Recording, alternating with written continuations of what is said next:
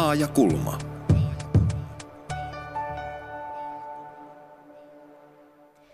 Ilmari Kianto kirjoittaa Korpikansan vaalihuumasta vuonna 1909 ilmestyneessä romaanissaan Punainen viiva.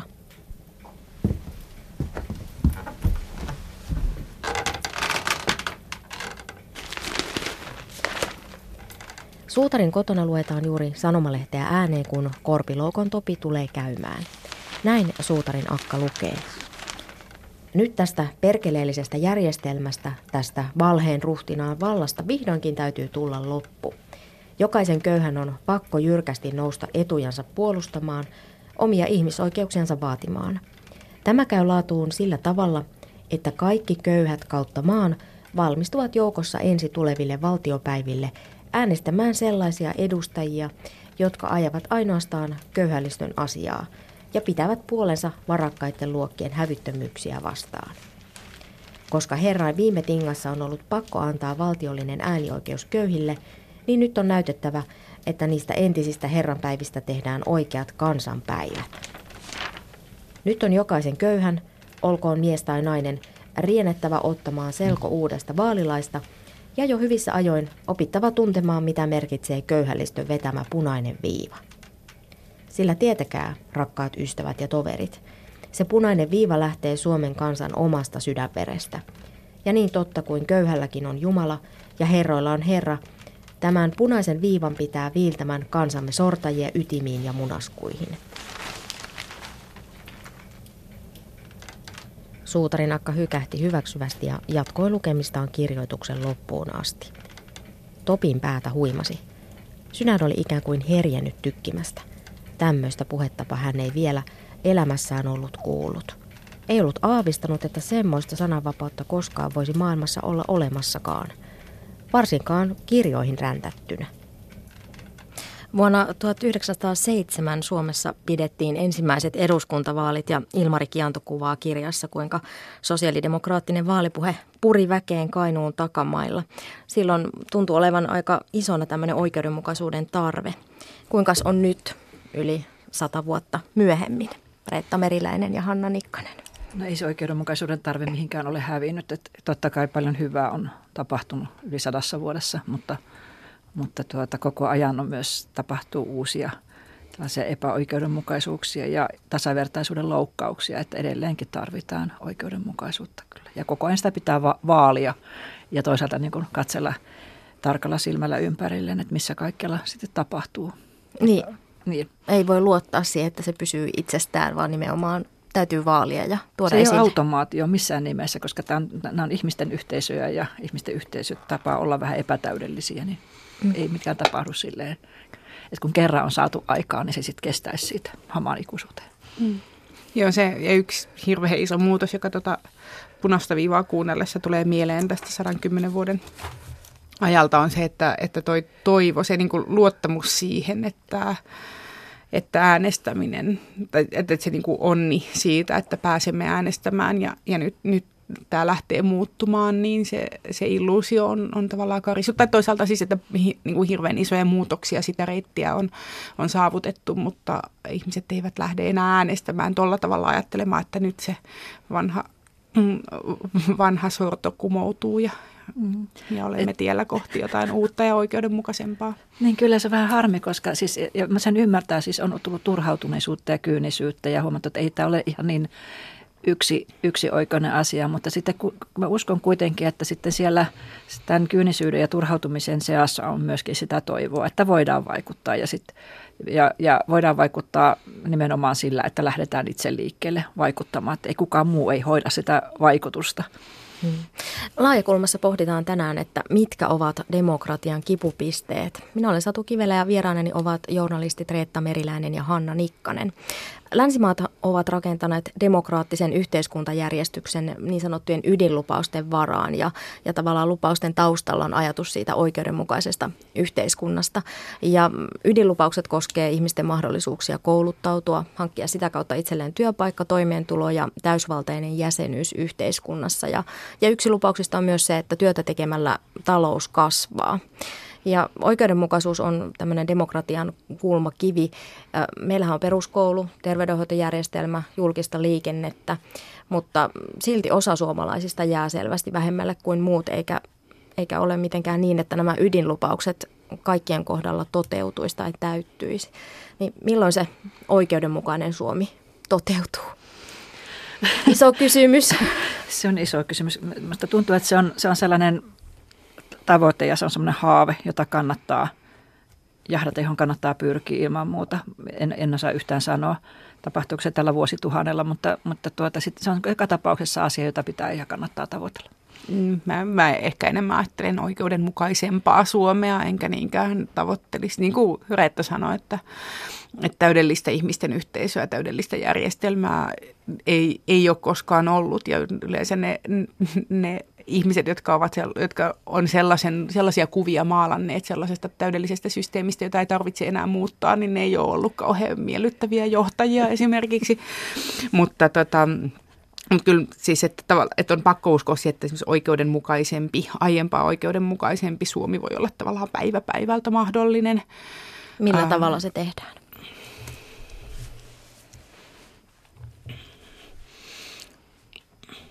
No se tavallaan siis, että no, kaikki, kaikki rakennetaan niin kuin jättiläisten olkapäille. Eli kaikki se, mitä esimerkiksi 1900-luvun aikana ihan, ihan vaan niin demokratialla ää, ja niin kuin tasa-arvoa aatteella saavutettiin, niin se on jo pohjana siihen, että tähän asti niin kuin kehitys on ollut hyvää. Suomi on niin kuin todella, jatkuvasti muuttunut parempaan suuntaan, uh, mutta nyt tuntuu, että, että se oikeasti on siis, että kun me ollaan tilanteessa, jossa esimerkiksi koulutustaso ei sukupolvi sukupolvelta nouse, niin, niin on niin kuin aikaisempaa isommat riskit. Niin kuin ekaa kertaa todella, todella pitkään aikaan on, on se vaara, että, että, niin kuin, että me ollaan menossa alaspäin, että, että ne, esimerkiksi ne lapset ja nuoret, jotka on syrjäytymisvaarassa, niin niiden on vaikeampaa ja vaikeampaa kivuta äh, kohti sellaista niin kuin henkilökohtaista onnea ja menestystä.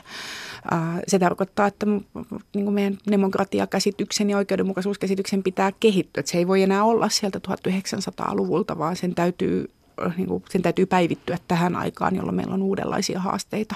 Siellä jatkuva kasvu on, on vähän niin kuin taittunut. Kyllä, mm. ja siis se varmasti siinä niissä, niissä, niissä vanhoissa aatteissa, niistä, jotka ovat sillä 1900-luvun alkupuolelta, 1800-luvun loppupuolelta, niin niiden ydin on varmasti olemassa. Mutta todella niin kuin, niin kuin Hanna sanoi, niin päivittymistä se kaipaa. Ja, ja tuota, vaikka meillä tapahtuisi nyt tällainen koulutuksessa ja sen koulutuksen kautta niin kuin etenemisessä notkahdus tai semmoinen tasainen vaihe, niin edelleenkin meidän koulutuksemme yleistaso on niin hyvä, että sen pitäisi auttaa ihmisiä huomaamaan ympäristössään ja ympärillään olevia epäoikeudenmukaisuuksia, sitten sellaisia epäjatkuvuuksia, joiden takia jotkut ihmiset putoaa, jotkut ihmiset putoaa pahasti, pahasti sitten kärryltä, joiden kohdalla tämmöinen tasavertaisuus, tasavertaisuuden idea, joka on ollut siellä jo Ranskan vallankumouksesta lähtien ja oikeastaan valistuksen ajasta lähtien, niin se ei toteudu. Ja, ja sitten se ei vaadi pelkästään tätä älyllistä toteamista, vaan kyllä se vaatii myöskin semmoisen vahvan eetoksen, että tällä asialle täytyy tehdä jotain, että meidän kaikkien pitää olla valppaina ja valmiita auttamaan ja, ja aut, siis sitä kehitystä ja edesauttamaan sitä kehitystä, jolla sitten näitä, näitä ongelmia korjataan. Haastattelin tätä ohjelmaa varten Tampereen yliopiston sosiologian apulaisprofessoria Eeva Luhtakalliota. Hän sanoo näin. Kuuluisa oikeudenmukaisuusfilosofia Amartya Sen on todennut, että demokratia sisältää lupauksen siitä, että, että kaikkia kohdellaan oikeudenmukaisesti ja lupauksen siitä, että kaikki on tasavertaisia. Niin kun demokratia, jos demokratia ei pysty lunastamaan tätä lupausta, niin se tietyllä lailla niin kuin syö siltä kaiken pohjan pois. Ja nyt, nythän on siis aivan täysin ilmeistä, että demokratia ei pysty nykyisellään tätä, tätä luna, lupausta lunastamaan. Ja sitten ehkä siinä niin kuin pahinta on tavallaan se, että se ei pysty lupa, lunastamaan sitä lupausta, mutta, se, mutta myöskään niin kuin päätöksentekojärjestelmät ei ensisijaisesti niin kuin tee työtä sen eteen, että, että tämä oikeudenmukaisuusperiaate olisi niin kuin se ykkösasia ja olisi niin kuin se tietyllä lailla se, joka, jonka eteen niin kuin sitä demokratian parantamista tai korjaamista tai uudistamistyötä tehtäisiin ennen kaikkea. Järjestelmässä on siis Luhtakallion mielestä vikaa ja ehkä myöskin siis tavallaan siinä asenteessa, että tiedetään, mutta ei haluta korjata, niin oletteko samaa mieltä? Kyllä mä oon pitkälle samaa mieltä ja, sit se, ja se on varmasti sitä, että mä uskon, että on siis hyvää tarkoittavia demokraattisia voimia, mutta on aika paljon myöskin vastavoimia, että eihän, eihän tässä, ei, ei, ei eletä sellaisessa sellaisessa mm, tasasivuisessa neliössä tai tasatahoisessa kuutiossa, joka olisi yhdenlainen, vaan tosiaan vaikuttavia voimia tulee monesta suunnasta ja esimerkiksi sitä kautta, että ollaan osa isoa markkinaa, globaalia markkina-aluetta ja isoja kansainvälisiä poliittisia niin kuin, liitän, liitännäisyyksiä, että tuota, monet voimat niin kuin, toimii samanaikaisesti, eivätkä aina välttämättä samaan suuntaan, eikä ainakaan välttämättä demokratian ja oikeudenmukaisuuden suuntaan.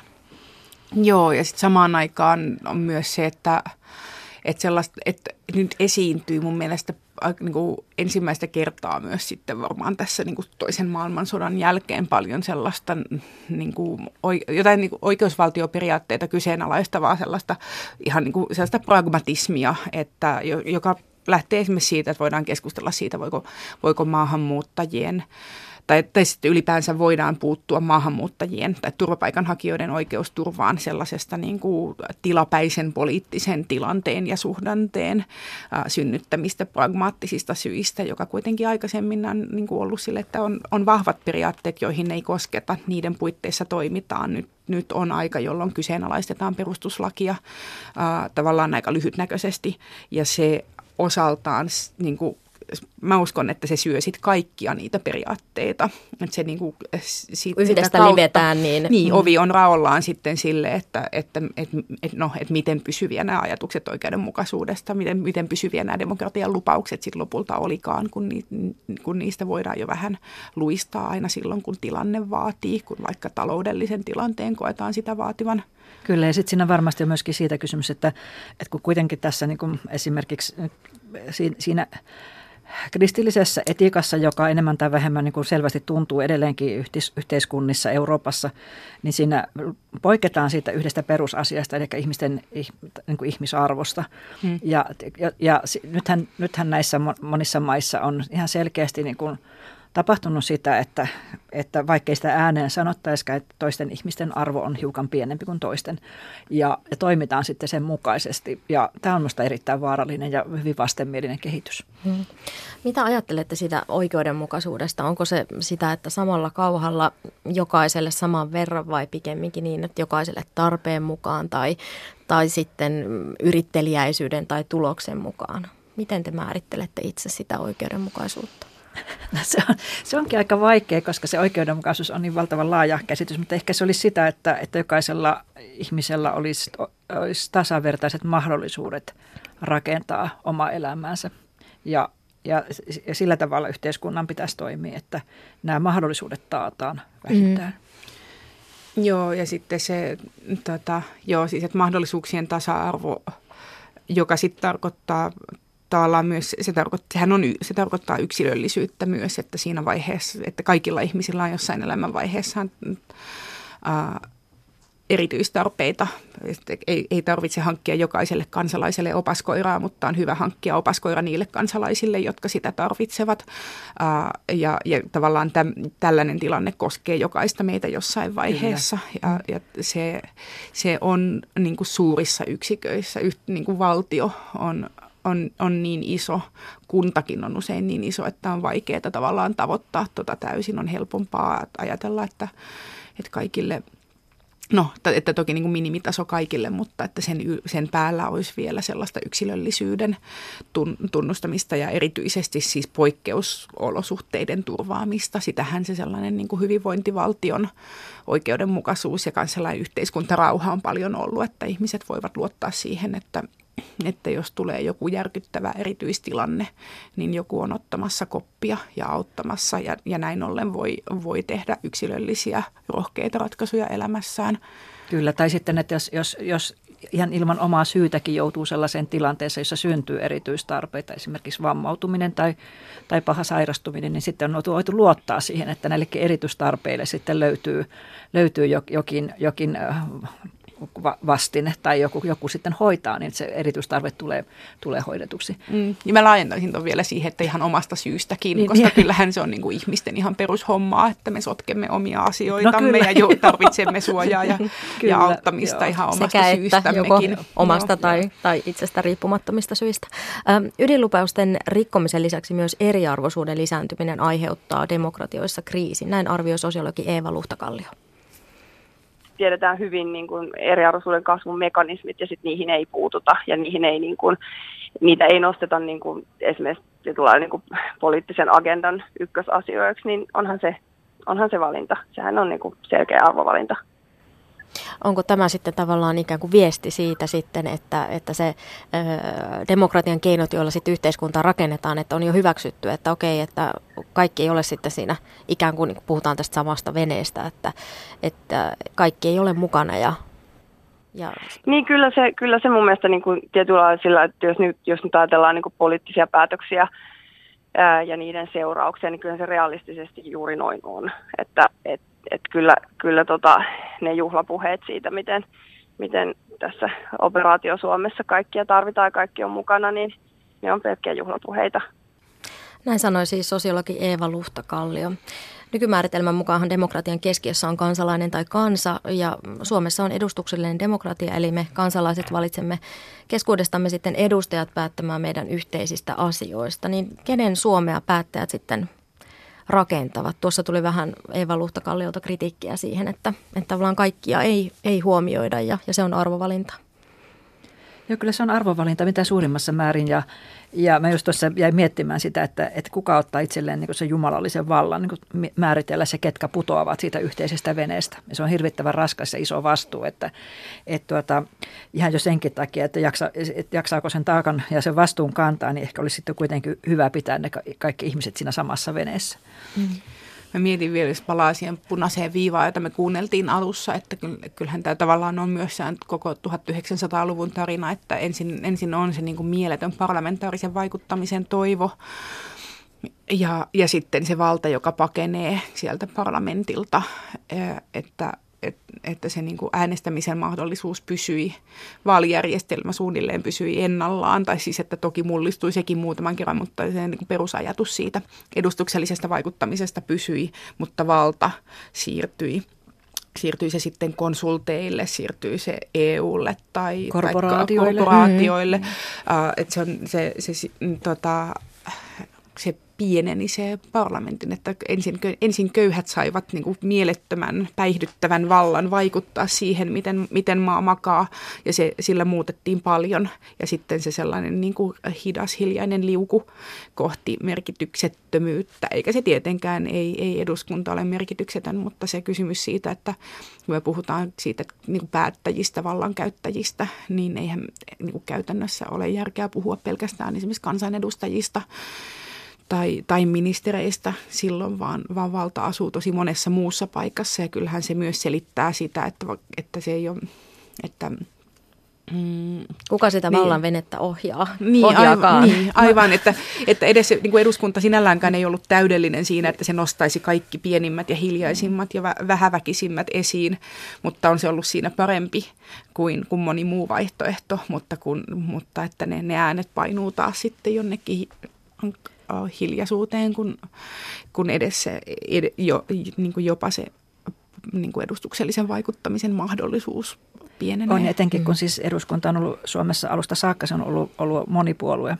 eduskunta, joka tar- pitää jo sisällään sen, että, että kaikki eivät niin kuin souda samaan suuntaan, jos käytetään edelleen tätä venevertausta. Mm-hmm. Ja, ja sehän se toimii tietysti silloin, jos se valta sitten aina vaihtuu kuitenkin niin kansan, kansanvaltaisesti.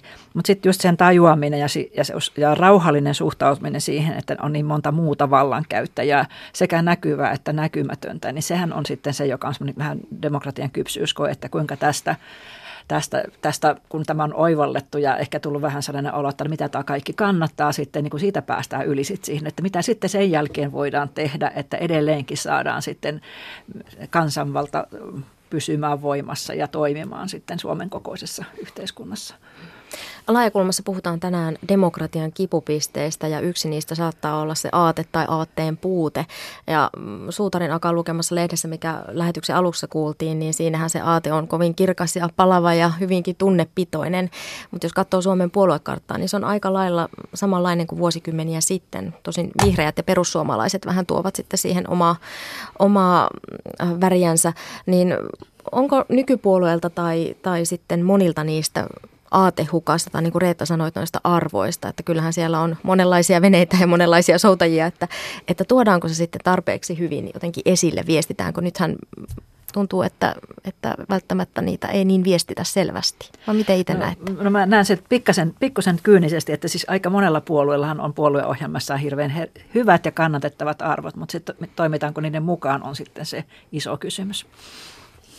Niin, ehkä joo, onko, onko meillä systeemi, joka, joka kannustaa sitten käytännössä poliittisia toimijoita niin vahvaan konsensukseen tai, tai niin vahvoihin johonkin valmiiksi tallattuihin polkuihin, mikä, no ja siis, että ei tämä nyt ole edes jossittelua, kyllähän se nyt on nähty jo kaikki, ka, eikä se ole vain suomalainen ilmiö, vaan se on ihan niin kuin, ainakin tällainen niin kuin pohjoinen ilmiö, Euroopan, Yhdysvaltojen ilmiö siitä, että protestiääniä on tullut vaikka kuinka pitkään, kyllä siitä varmaan on aika helppo olla samaa mieltä, että se sellainen näennäisdemokratia, kokemus siitä, että toisaalta tolkutetaan, että pitää äänestää ja toisaalta toistuvasti nähdään, että, että että vaihtoehdot ovat käytännössä loppujen lopuksi hyvin samannäköisiä, sitä sellaista aatteenpaloa, sitä ajatusta, että olisi ihan oikeasti todella selkeästi erilainen vaihtoehto, että voisi tehdä jonkun niin kuin äänestämällä oikeasti niin kuin vallankumouksen näköisen asian, niin onhan, että se on jos, jos joku on vielä kyllin naivi ajattelemaan, että näin on, niin sitten se luultavasti muutaman vaalikauden päästä on kyynistynyt. Ja, niin, järkiinsä. Ja, toisaalta ja suuttuu sitten, tai passivoituu. Suuttuu ja passivoituu, mutta toisaalta sitten jos ajatellaan optimistisesti, niin tällaisessa poliittisessa yhdenmukaisuudessa niin kuin näennäisten eroavuuksien samanaikaisesti näennäisten eroavuuksien kanssa on, se, on, se, on, on niitä rakosia, joista sitten voidaan ruveta menemään kansalaisvaikuttamisen tielle. Että sitten jos, jos ihmiset eivät halukkaan vaikuttaa puolueissa tai puolueiden kautta tai äänestämällä puolueita, niin sitten on, on, on tuhat ja sata tapaa vaikuttaa sitten kansala, kansalaisena ja kerätä, kerätä sitten muita samantyyppisesti ajattelevia ihmisiä mukaan vaikuttamaan, että on siinä se hyvä puoli. Mm-hmm. Miten sitten tämmöiset vaalilupaukset, ja vaalilupaus itse sananakin jo, jo pitää sisällään sen, että ne vaalien alla annetaan ja sen mukaisia ne sitten on, että vaalien jälkeen sitten unohtuu, samoin kuin vaalisloganit. Monesta varmaan tuntuu, että, että tavallaan ne vaalien aluspuheet ja sloganit on sitten ihan eri maailma kuin vaalien jälkeinen todellisuus, niin mitä sellainen tekee demokratialle? Tarvittaisiko oikein niin kuin kunnon annos sitä rehellisyyttä siitäkin huolimatta, että äänestäjät sitten vaikka ei äänestäisi, mutta olisi rehdisti tavallaan, että näitä asioita ajan ja, ja sitten kun vaalit on ohi, jos on tullut valituksi, niin niin myös tekee. No, Tämä on utopia no, no varmaan. No kuinka, kuinka moni meistä oikeasti uskoo, että laihdutuslääke laihduttaa? Että nämä on aika tyypillisiä myyntipuheita, mm. ne niin vaalisloganit sloganit ja muut. Ja, ja mä luulen, että tässä tarvittaisiin varmasti sellaista niin kuin politiikan lukutaitoa, että pystyttäisiin sitten näkemään – näiden vaalipuheiden läpi, läpi mitä ne oikeasti ajetaan. Mutta mä oon tuosta oikeastaan eri mieltä. Mun mielestä äänestäjillä on ihan oikeus olla siis sillä tavalla no en mä halua sanoa, että naiveja, mutta että on siis että, sellaisen, että pitäisi olla oikeus sellaiseen kirkasotsaisuuteen, että niihin uskotaan, koska sitten tota, kuulee paljon politiikan toimijoilta kaikissa puolueissa ainakin niin kuin oman havainnon mukaan, että, että kun ihmiset, jotka on aktiivisia puoluepolitiikassa puhuvat keskenään, niin, se on, niin kuin siihen kuuluu se, että sanotaan, että no kyllähän kaikki tietää, että tämä oli kampanja-ajan puhetta ja tämä on tätä. Ei, mun mielestä äänestäjän ei kuulu ajatella niin. Tai siis mä en halua elää Suomessa, jossa äänestäjän kuuluu ajatella, että vaalit on lähestymässä, että tietenkin noin puhuu, noin ja noin. Kyllä mä, niin kuin mä kyllä, siihen niin kuin tietty kirkasotsaisuus kuuluu demokratiaan, eli se, että, että että ei se ole äänestäjän mukaan, jos hän on uskonut, mitä no, hänelle sanotaan. No just näin. Mä, t- mä olen nyt tästä kirkasotsaisuudesta ihan kyllä samaa mieltä, mieltä sun kanssa, Hanna, mutta, mutta tota, siis eihän se ole äänestäjän vika ne lupaukset, vaan ne on nyt puolueiden. Että puolueiden täytyy siis puhua yhtä ja äh, toimia samansuuntaisesti, että, että sitä syyllisyyttä ei saa kyllä laittaa eikä sitä hölmöyttä sinne äänestäjän suuntaan, vaan täytyy katsoa sitten peilin, että, että toimitaanko me niin kuin me kerromme toimivamme vai mm. ei. Ja Mun miten sitten tavallaan äänestäjä selvi, selvittelee sitten, että no mitkä ne tavallaan tavoitteet on, että jos hänelle tarjotaan makkaraa ja munkkia ja sanotaan, että näin kuule kyllä tehdään ja, ja, tota, ja on vaalimainokset ja muut, että harvalla varmaan on aikaa sitten mm. salapoliisityöhön ryhtyä. Niin ja sitten tavallaan, jos, jos niinku kerran polttaa näppinsä siinä, että usko poliitikkoa, mm. usko vaalilupausta ja sitten kävi ilmi, että se räikeästi petettiin, niin se on aika pitkä aika elää sen kanssa, miten sitten seuraavissa vaaleissa niin. oikaisee, niin kuin, että miten, mitä siitä voi edes mm. äänestäjä oppia muuta kuin vaihtaa joka kerta puolue. Mä tarkoitan oikeastaan politiikan lukutaidolla sitä, että pitää perehtyä siis politiikan puolueiden niin kuin siihen menneeseen toimintaan ja siihen vähän pidemmän niin, aikavälin. sieltä katsoa sitä siitä, evidenssiä. Sieltä katsoa, ei, ei niin, että, että sun täytyy niin kuin osata tulkita vaalilupauksia jonkinlaisena niin kuin epäpuheena, vaan nimenomaan katsoa, mitä ne puolueet oikeasti on tehnyt mitä ne ovat saaneet aikaan. Niin, aiemmin kun ovat olleet vallassa. Mitä sitten, äh, populistithan ainakin joissain asioissa sitten sanoo suoraan, onko tämä tavallaan semmoinen, millä sitten vastataan ihmisten kaipuuseen siitä, että nyt rehellisesti ja sanotaan, mitä, minkä asian takana ollaan? Mm, joo, siis kyllähän toi on varmasti niin kuin siis että tavallaan populismin kasvualusta mun mielestä sen, nämä kuntavaalit oli myös kauhean kiinnostavat nimenomaan pienissä kunnissa ja keskikokoisissa kunnissa sen takia, että siellä tavallaan näki sen, että se, että populismi. Toisaalta se on myös siis sellaista uuden niin kuin tarvetta löytää uutta verta, että, että paikoissa, joissa toisaalta aikaisemmin perussuomalaiset nousi muutamien vaalien ajan, niin sitten se voi olla vihreät, jotka nousee seuraavaksi.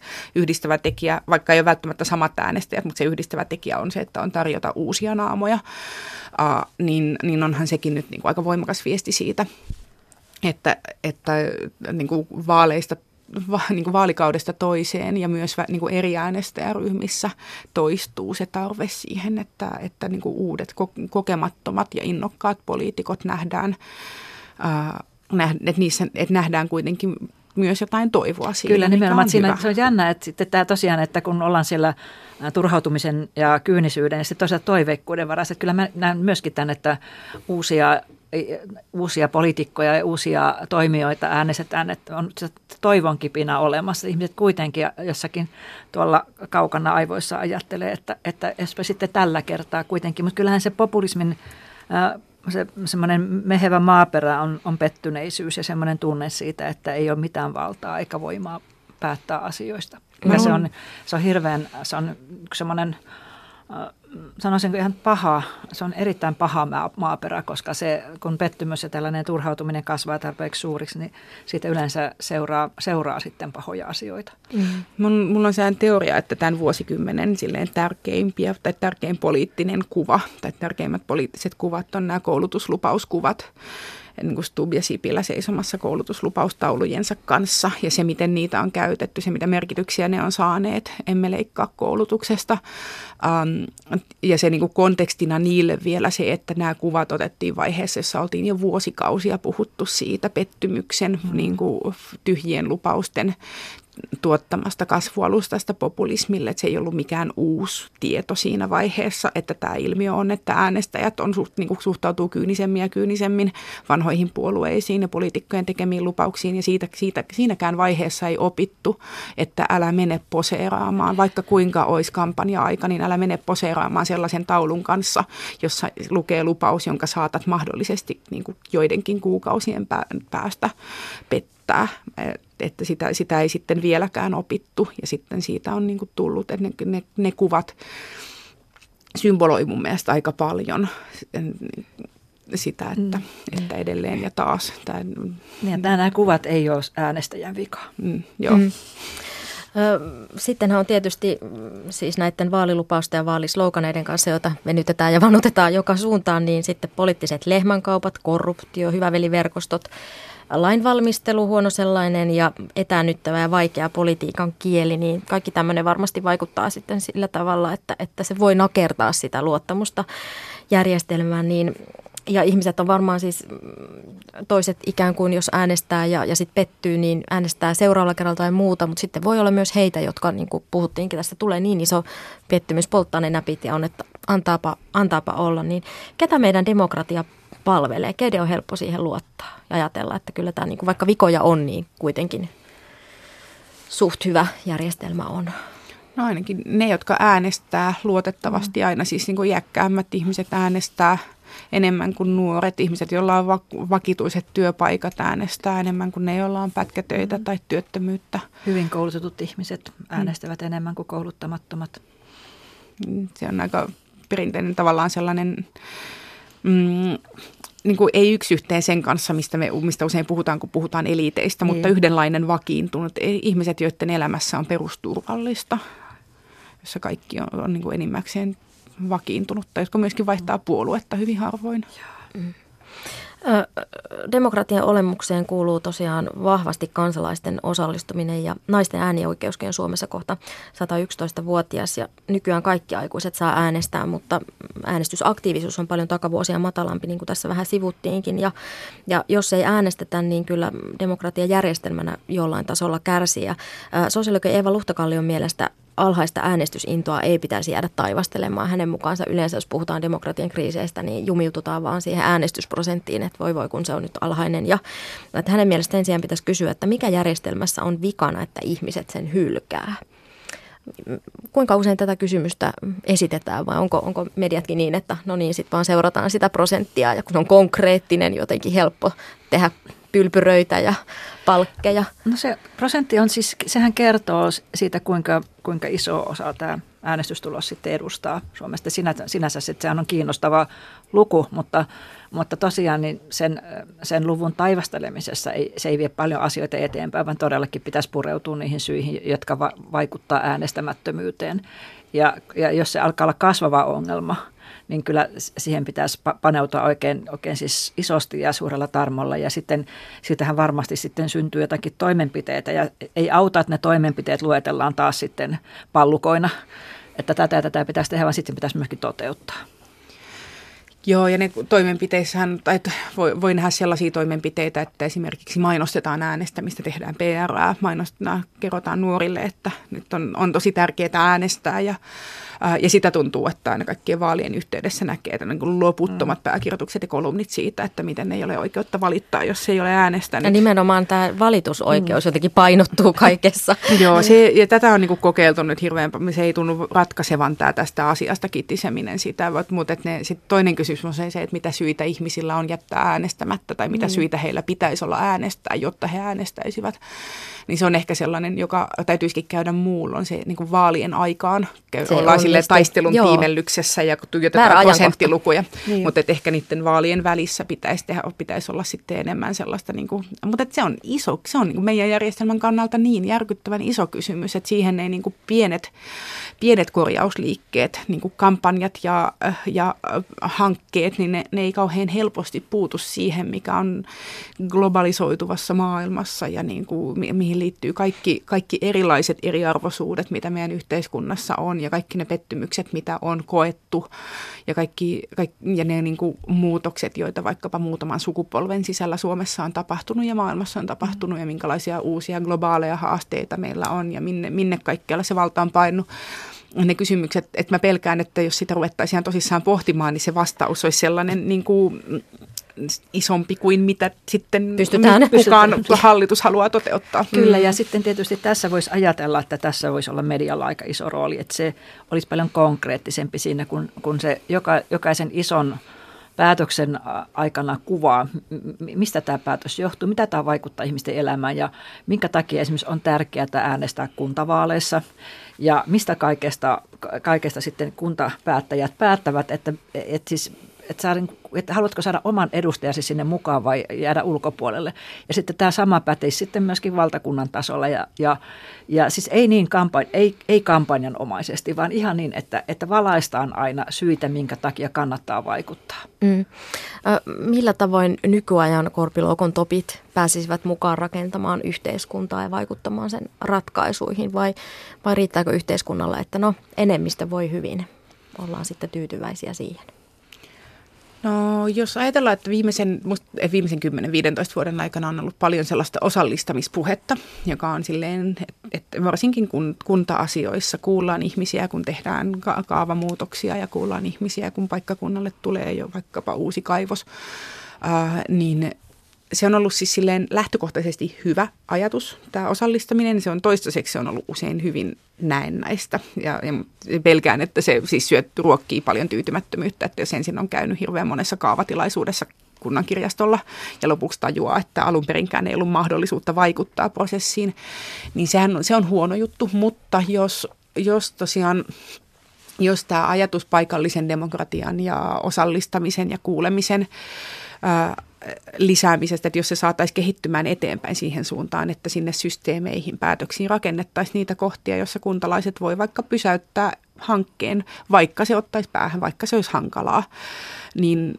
että et jos ne niin kuin todelliset vaikuttamisen mahdollisuudet olisi siellä ja, ja myös kuntapäättäjät ja, ja yritykset ja kaikki osalliset hyväksyisivät sen, että täm, tällainen demokratia tekee asioista vaikeampia ja usein hitaampia, mutta ne on periaatteellisista syistä tärkeitä, niin kyllä mä sitten uskon, että, että nämä niin nykypäivänkin topit, mm, että eihän he niin kuin – ää, tavallaan tyhmiä tai haluttomia ihmiset lähtökohtaisesti ole vaikuttamaan omaan elämäänsä. Mutta mahdollisuudet, että miten Mahdollisuudet. päästä. Ja se mm. ehkä just pahinta ja demokratian kannalta niin kuin raunioittavinta on juuri se demokratiateatteri, että kutsutaan osallistumaan ja mukaan päättämään, mutta päätökset on tehty jo ennen tai ainakin varmistettu, että ei nyt tämä, sitten nämä kuulemiset vaikuta siihen päätöksentekoon. Ja sehän on, se on niin tehokkain tapa niin lamaannuttaa ihmiset ja sitten ne topit, topit jäävät sitten kotiin. Ja kuitenkin niin itse asiassa aika monessa tällaisessa suuressa hankkeessa tai kaavamuutoksessa tai jonkun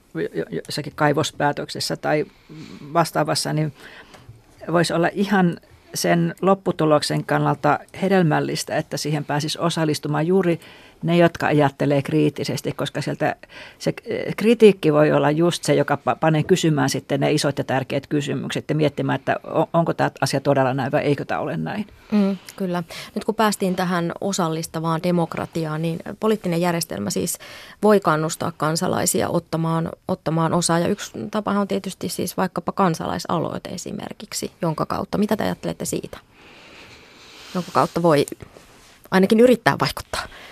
Se on minusta, että se oli tervetullut, tervetullut tuota lisää tähän päätöksentekokoneistoon, että ihan, ihan todellakin sellainen, että, että ja Siinä tietysti on sitten vähän se sama tilanne, että, että tuota, kaikki kansan, kansalaisaloitteethan eivät johda siihen, että se päätös, joka syntyy, niin syntyy sen aloitteen mukaisesti. Mutta se täytyisi hyväksyä myöskin osana sitä kansa, kansalaisaloitemekanismia, että kaikki ei suinkaan johda. Se ei ole siis automaatti, joka tuottaa aina sen aina sen lopputuloksen, jota halutaan. Että se, jos että tökätään se kansalaisaloite koneen sisään ja se kone pullauttaa ulos sitten sellaisen päätöksen, kuin on haluttu. Jos tämä hyväksytään, niin tähän on minusta kannatettava järjestelmä. Mm. Edistysaskel kuitenkin. Mm. Joo, ja se on siis jo ihannetilanteessa varmasti, että olisikin niin, että joskus menee läpi, joskus ei. Niin. Se on, että, mm. että se, mutta että joku todellinen sellainen deliberaatio, todellinen yhteinen miettiminen tapahtuu. Se, missä se on mun mielestä ollut myös ihan hirveän hyvä on, että se niin kuin koulut, se pakottaa tekemään sitä työtä, valmistelutyötä. Ne menestyneet kansalaisaloitteet on, on olleet, niin kuin, niihin on kuullut, että tavallaan alulle paneva porukka on joutunut näkemään hirveästi vaivaa siinä, että, että muotoilee sitä, hankkii asiantuntemusta siihen, että miten tämä kannattaa kirjoittaa, että se menisi läpi. Se on, siis se on yhteiskuntakoulutusta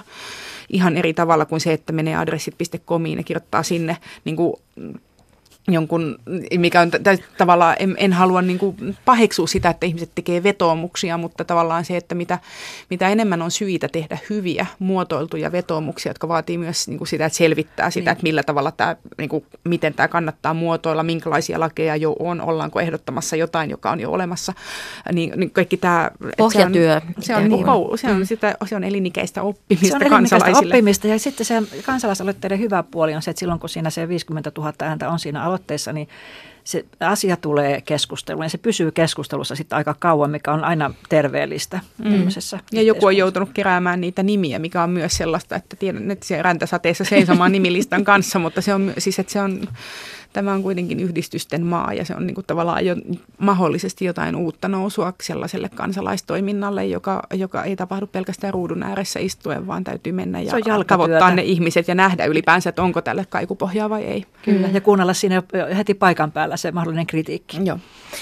Suomen itsenäisyyden juhlarahasto eli Sitra kehittää tällaista erätaukokonseptia ja sen avulla pyritään saamaan kokoon ihmisiä, jotka eivät yleensä ole yhteiskunnallisesti aktiivisia. Ja näitä kokeiluja on tehty kaksi. Kemijärvellä ihmisiä koottiin yhteen keskustelemaan matkailusta ja Joensuussa taas nuorten opiskelusta ja työllisyydestä. Tavoitteena on saada siis aikaan rakentavaa yhteiskunnallista keskustelua. Näin kertoo Sitran asiantuntija Janne Kareinen. Semmoinen, mikä oli yllättävää ja ilahduttavaa sekä Kemijärvellä että Joensuussa, niin laajasti ihmiset kommentoivat, että voiko tämä olla näin helppoa.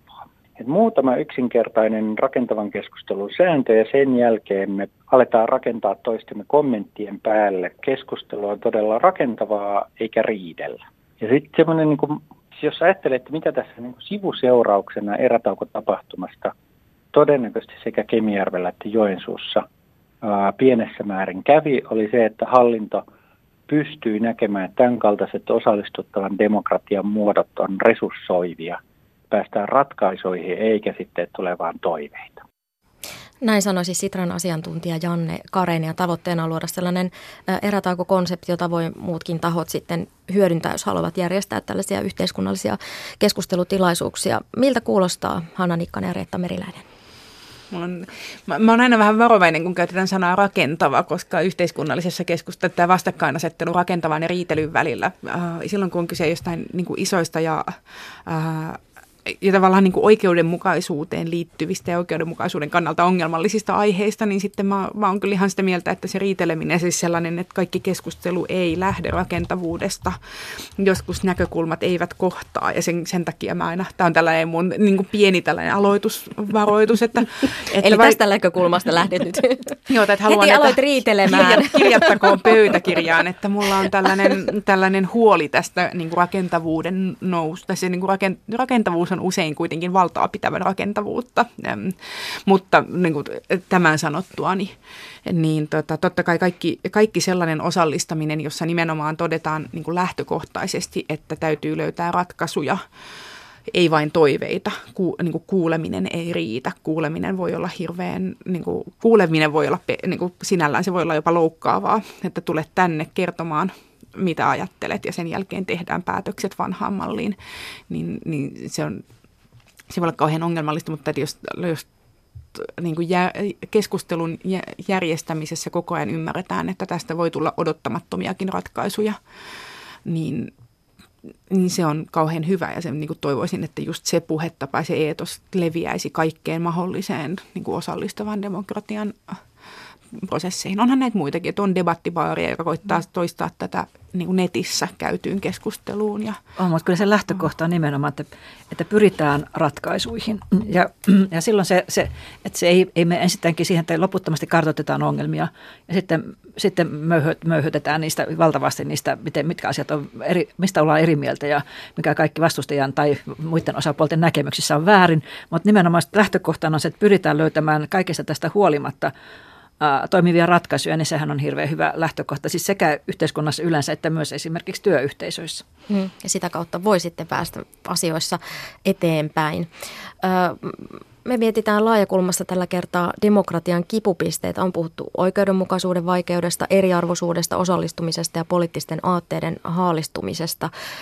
Demokratia on perinteisesti tarvinnut moniäänistä mediaa, jotta on voitu sitten asioista julkisesti keskustella, mutta median käyttö on sirpaloitunut ja eriytynyt ja, ja sitten on vahvistunut ehkä nyt viime vuosina tämmöinen politiikka ja median vastakkainasettelu ehkä enemmän kuin koskaan aiemmin historiassa. Niin mikä avuksi? Musta siinä ei pidä olla mitään apuna, jos poliitikot ja media ovat, niin kuin, jos sillä on vastakkainasettelu. Se on musta terve asetelma, koska tuota, se, medialla edelleenkin, mä puhun nyt lähinnä uutismediasta, sillä on ihan selkeä roolinsa siinä, että se arvioi ja, ja on ja, kriittinen. Ja on kriittinen ja valvoo ja, ja käsittelee niitä ratkaisuja, niitä päätöksiä, joita yhteiskunnassa tehdään. Se, että, se, että se arvioi vallankäyttöä ja silloin, silloin ne eivät voi olla samalla puolella. Siinä mun mielestä mä oon tuosta täysin samaa mieltä. Suomessa on ollut sellainen aika lähe, sellaisen niin, kuin, niin, yhteistyön ja hyvän hengen perinne poliitikkojen ja median välillä. Ja, ja vaikka sitä niin kuin, to, tavallaan niin kuin paljon puhutaan, että no, että toki kukaan ei halua enää niitä Kekkosen aikoja, eikä, ja, ja tietenkin halua, mutta sitten se kuitenkin on vähän, vähän shokki, kun poliitikot ja media ryhtyvät erkaantumaan toisistaan ja olemaan en mä tiedä, niin kuin brittitoimittajat sanoo, että poliitikon ja, ja toimittajan suhde on koiran ja lyhtypylvään välinen suhde, että sen ei kuulukaan olla sen ystävällisempi tai niin kuin yhteistyöhaluisempi tai, tai kunnioittavampi. Ja, ja se on sellainen, mikä on niin kuin suoma, suomalaisittain sellainen, että se vaikuttaa hirveän äärimmäiseltä, mutta, mutta tämän, Suomi on siirtynyt tässä nyt vähän kohti eh, niin kuin eurooppalaisempaa median perinnettä, musta se on vaan terveellistä ja hyvä. On, että se voi olla kunnioittava epäkunnioitus, joka olisi ihan hyvä, ehkä puoli ja toisin hyvä asetelma. Mm.